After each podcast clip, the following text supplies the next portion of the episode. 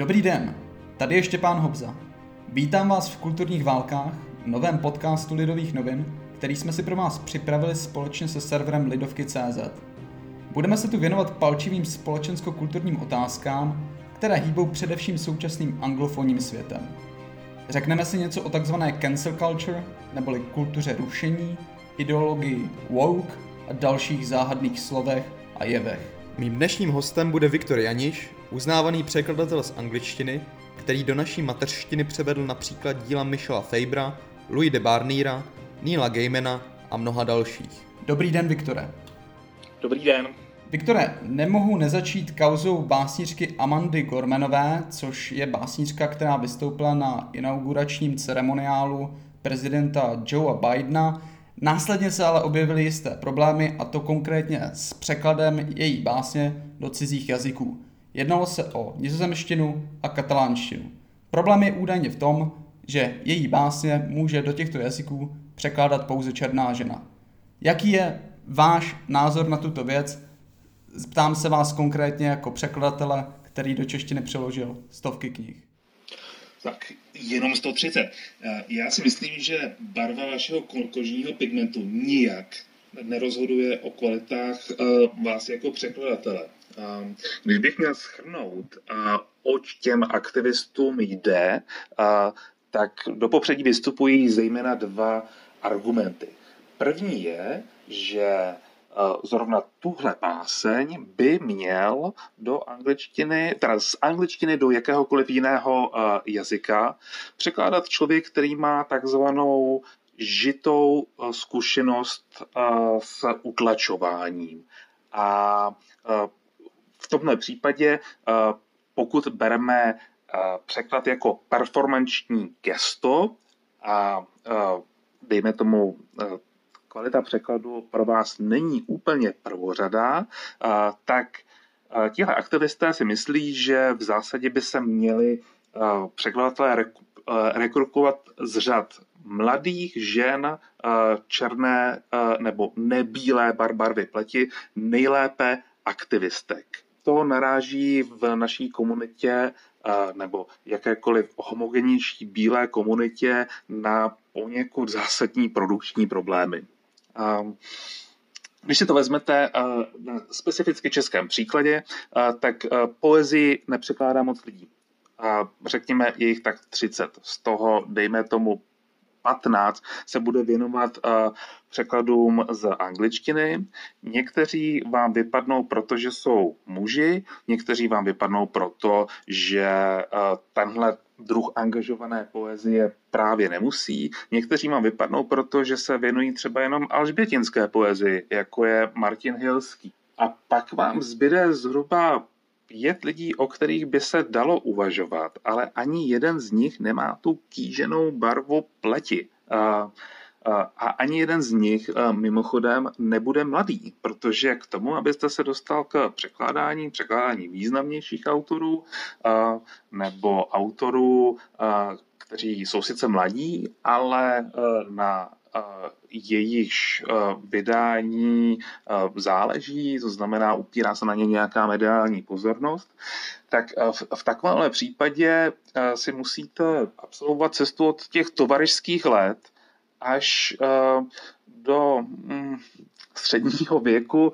kdy už překládáte přece jen jistěji. Na začátku je většinou mladická drzost, nic proti ní, konec konců i Vladimír Medek nakonec přeložil 100 roků samoty ve svých 27 letech a já jsem uh, mandolínu kapitána Corelliho taky překládal v 26 nebo, nebo v 27. Ale obecně lepší, když máte nějaké zkušenosti a můžete se o něco opřít. Ale nakonec jako zjistíte, že když máte spoustu těch obručí, kterými musíte uh, proskočit, to znamená, že musí být, být mladý a žena a jiné barvy pleti a ještě aktivista, tak vám nezbude vůbec nikdo. Eh, je tedy podle logiky eh, těchto aktivistů lepší, když tu Amandu Gormanovou k nám nikdo nepřeloží? Mluvíte o konkrétních podmínkách toho literárního provozu. Liší se tyhle podmínky nějak v České republice a třeba právě v Nizozemsku nebo v Katalánsku? To je dobrá otázka. Eh, samozřejmě, že se liší, protože eh, Nizozemsko je, co se diverzity týče, mnohem pestřejší. Eh, je tam nějaká komunita černá, jsou, jsou to lidé, kteří nemají třeba zážitek předchozích generacích s otroctvím, jsou, jsou to přestěhovalci z Aruby a tak dále.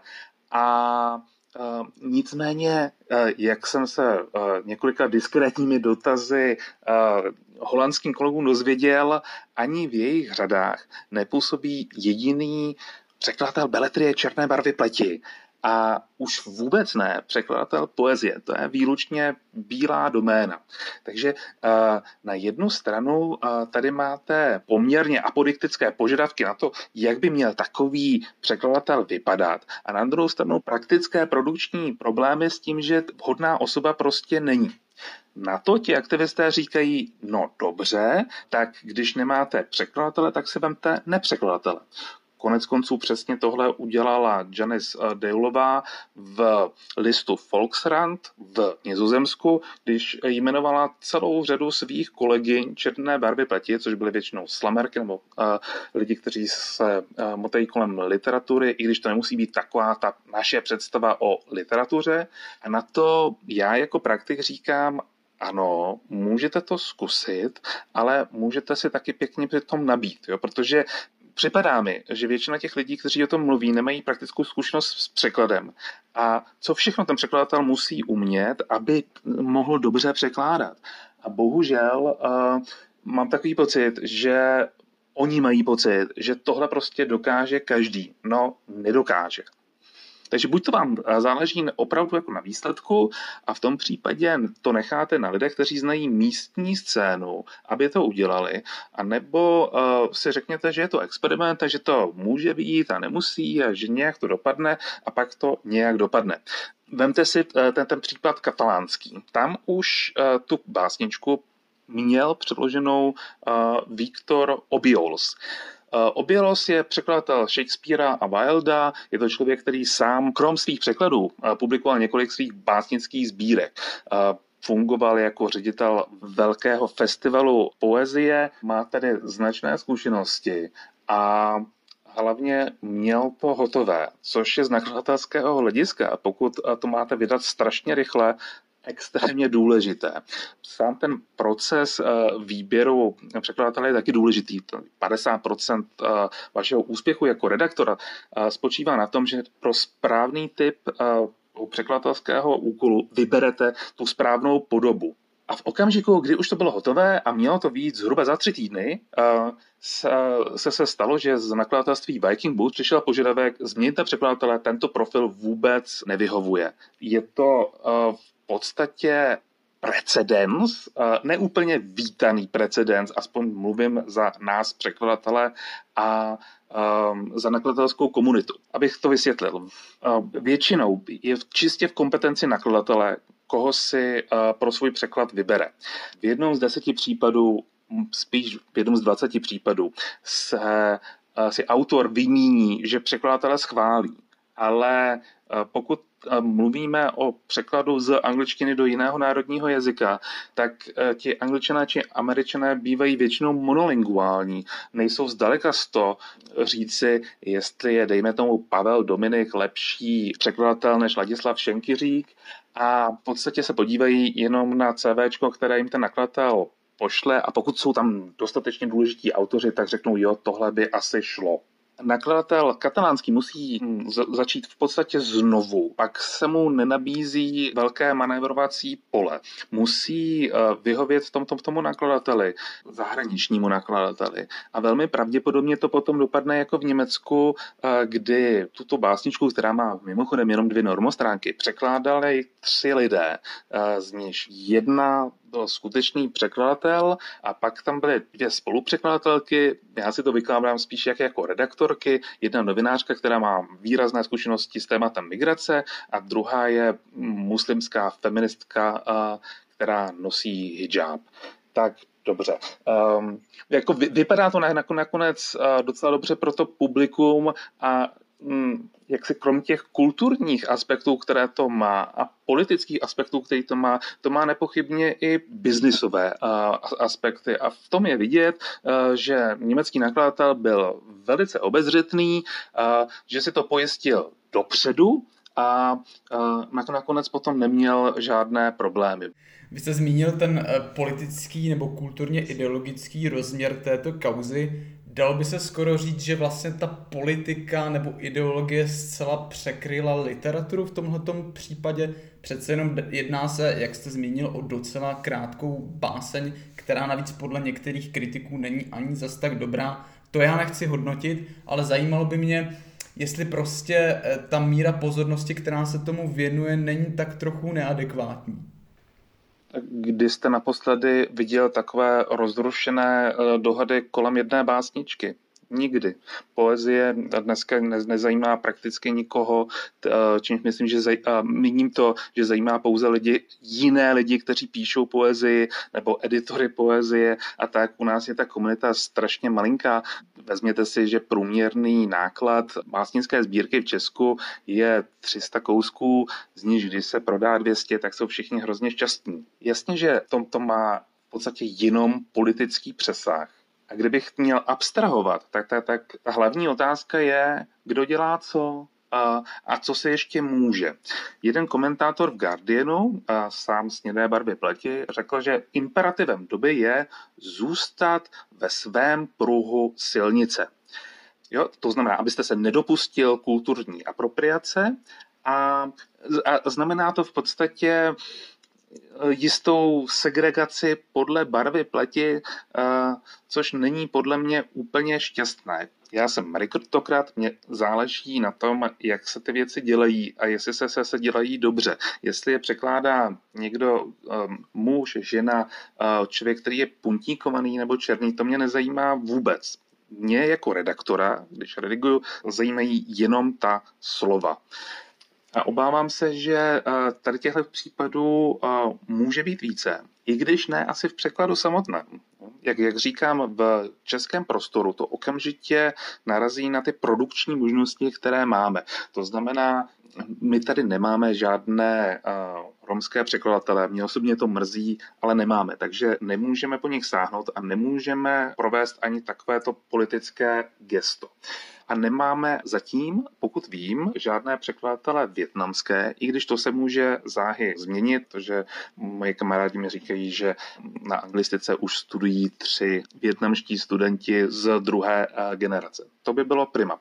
Ale když se vrátím k tomu, co jsem řekl na začátku, s tomu eh, momentu drž se ve svém pruhu, tak to znamená, že ti aktivisté chtějí, aby na takzvané POC lidi, People of Color, nevím, jak eh, to dobře eh, překládat, protože jednoslové adjektivum asi nemáme. Barevný způsobí pejorativně. Nicméně, lidé jiné, aby na lidi jiné barvy pleti vybilo víc pracovních eh, příležitostí.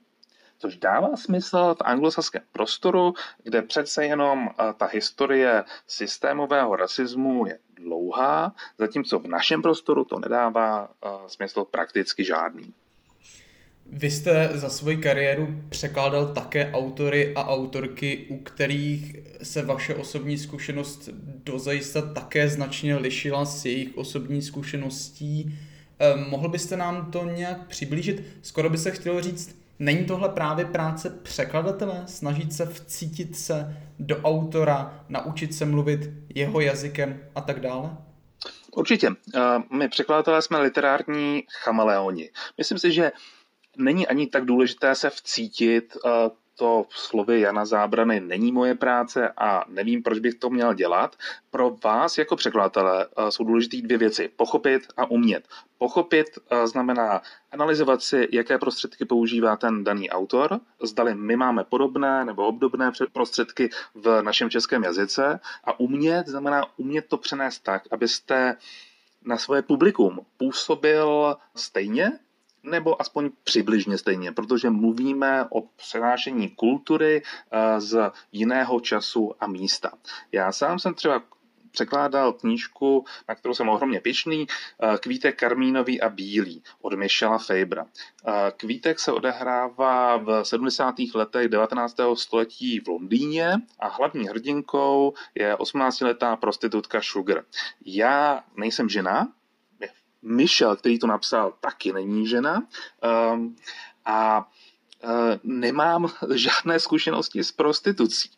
Uh, to znamená, nemám tu žitou zkušenost, kterou oni aktivisté požadují. Přesto si troufám říct, uh, že se mi to podařilo do um, českého prostředí převést přesvědčivě, protože nakonec jsou to jenom slova.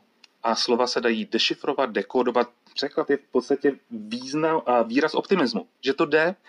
A když se vrátím k té básničce Amandy Gormanové, tak je tam ještě jeden moment. A sice, že um, argument žité zkušenosti vůbec neplatí. Ta básnička není zakotvená v černožském getu, není tam uh, žádné černožské lingo, uh, je to úplně normální báseň, kterou kdybyste slyšeli za oponou a nevěděli, kdo ji recituje, tak nevíte, jestli ji napsal člověk bílý nebo jakékoliv jiné barvě pleti.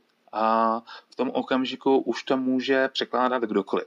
Nicméně, abych se se, se vrátil, eh, ta hlavní logika Vogue aktivistů je více příležitostí pro lidi jiné barvy pleti. A když teda odhlídneme tady od toho literárního provozu, o kterém jsme se bavili doposavat, to znamená víc eh, příležitostí pro lidi barvy, jiné barvy pleti a vrátíme se k tomu, co jste říkal o tom svém pruhu silnice, vrátíme se k té kulturní apropriaci. Záměrně to vyšponuju, kdyby se američanka černé barvy pleti rozhodla překládat eh, Karla Čapka Máme protestovat, že ona přece není bílý muž ze středovýchodní Evropy, nikdy nemůže vidět, jaké to je vyrůstat v těch krkonoších a tak dále a tak dále. Chápete asi, kam mířím? Byla by to jenom provokace, nebo bychom na to měli tak trochu právo? Je to úplně jedno. A to je ta logika, kterou hájím. Je to meritokratická logika. Pokud studovala daná žena slavistiku, pokud ovládá jazyk český, pokud umí dobře číst, tak proč by si to nepřeložila? My budeme jenom rádi. V zásadě při překladu nehledáte klon autora. Pokud hledáte překladatele pro Hollingworstově romány, eh, tak překladatel nemusí být muž a nemusí být gay. Když eh, dejme tomu, chcete přeložit uh, romány o Hannibalovi Lektorovi, tak přece nechcete, aby ten překladatel měl zkušenosti s kanibalismem. To je úplně směšné. A konec konců úplně jako základní věc, uh, třeba můj kamarád, uh, bohužel již mrtvý Tomáš Hrách, přeložil s knihou pod skleněným zvonem od Silvie Platové. Aniž byl žena, aniž měl zá, zážitek s tuberkulózou um, a přeložil ji skvěle, protože to byl skvělý překladatel, protože, abych se vrátil k Janu Zábranovi, pochopil a uměl. Abychom definitivně uzavřeli kauzu Gormenová, myslíte si, že tohle to bude mít nějaké dlouhodobější důsledky, ať už pro tu nizozemskou scénu nebo pro českou literární scénu, nebo je to spíš jenom taková pěna dní?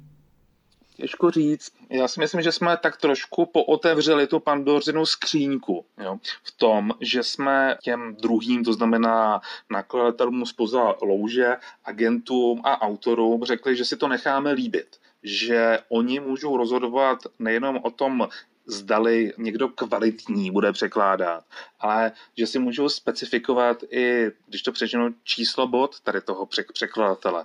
Na druhou stranu si myslím, že dlouhodobě těm lidem jde o hladký provoz, že autoři chtějí dostat zaplaceno, chtějí, aby to vyšlo včas a aby ta jejich slova překládal člověk, který umí překládat. Takže co se týče překladu beletrie, toho se to podle mě nedotkne vůbec. U poezie, eh, kde mluvíme o malém objemu slov, by se to mohlo někdy opakovat, ale spíš zrovna teď eh, mám tendenci brát to spíš jako jednorázový výstřelek, spojený spíš s aktivismem než s literaturou. Tak to byl první díl Kulturních válek, nového podcastu Lidových novin, který vznikl ve spolupráci se serverem Lidovky.cz. Děkuji Viktoru Janišovi, že přijal moje pozvání. Rádo se stalo.